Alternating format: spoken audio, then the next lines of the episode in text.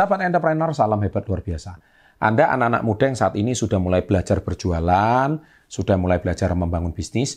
Nah, di sini saya berikan satu konten di mana ini cocok untuk pengusaha level 2 ya sampai level 3. Nah, Anda mau bingung loh, Pak. Emang pengusaha ada levelnya? Ada. Pengusaha itu ada 5 level. Jadi silakan tonton video saya 5 level pengusaha. Nah, saya di sini berikan ilmunya untuk pengusaha level 2 dan level 3. Apa saja setelah yang satu ini. Welcome to my business and financial mentoring. Jadi ada 4 sosok atau oknum. Kita tahu bahwa bisnis itu tidak bisa terlepas dari yang namanya individu atau perorangan. Oknum itu sangat berpengaruh dalam kelancaran bisnis kita. Gimana kalau kita tidak menemukan orang yang tepat? Maka bisnis kita juga nggak bisa berkembang di level berikutnya. Kita harus menemukan orang yang tepat untuk naik ke jenjang berikutnya. Nah, 4 sosok ini bisa menghancurkan bisnis kalian. Ya, siapa saja 4 sosok ini? Yang pertama itu jelas tim. Jadi, tim itu merupakan salah satu oknum yang sangat berpengaruh.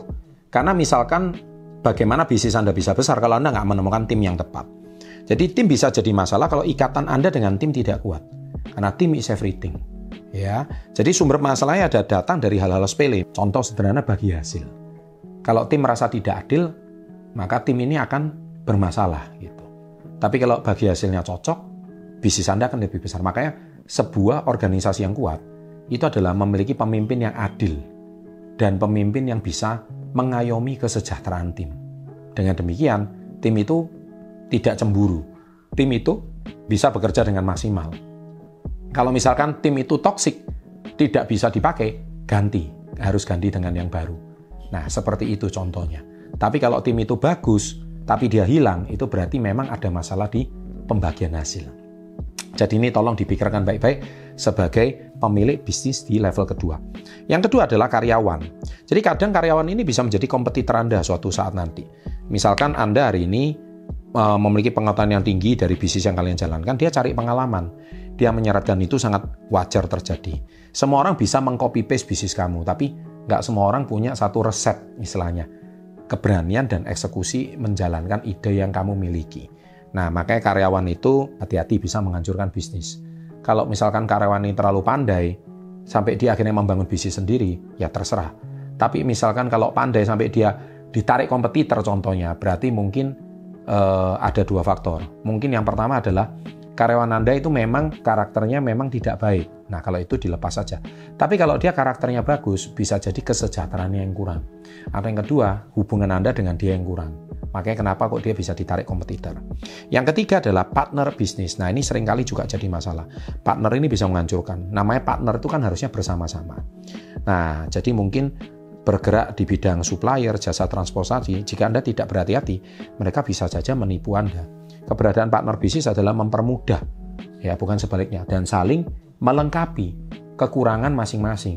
Karena yang namanya partner itu good team player, jadi pemain tim yang baik, harus memainkan peran. Contohnya Anda strength-nya di promosi, maka perkuat di promosi. Anda strength-nya di manajemen, maka Anda harus perkuat di manajemen. Ada orang strength-nya di keuangan, misalkan pembukuan, keuangan. Nah, jadi di bagian finance, keuangan, dia membereskan semua masalah keuangan perusahaan. Maka akhirnya keuangan perusahaan itu akan berjalan dengan baik. Nah, dari sinilah saya yakin partner itu bisa membuat kita naik, tapi juga bisa menghancurkan. Dan yang terakhir, customer. Customer juga bisa nipu.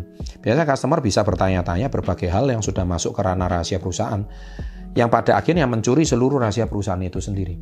Jadi yang namanya customer kadang-kadang dia tujuannya baik, besar, tapi akhirnya kadang-kadang customer bisa neken kita.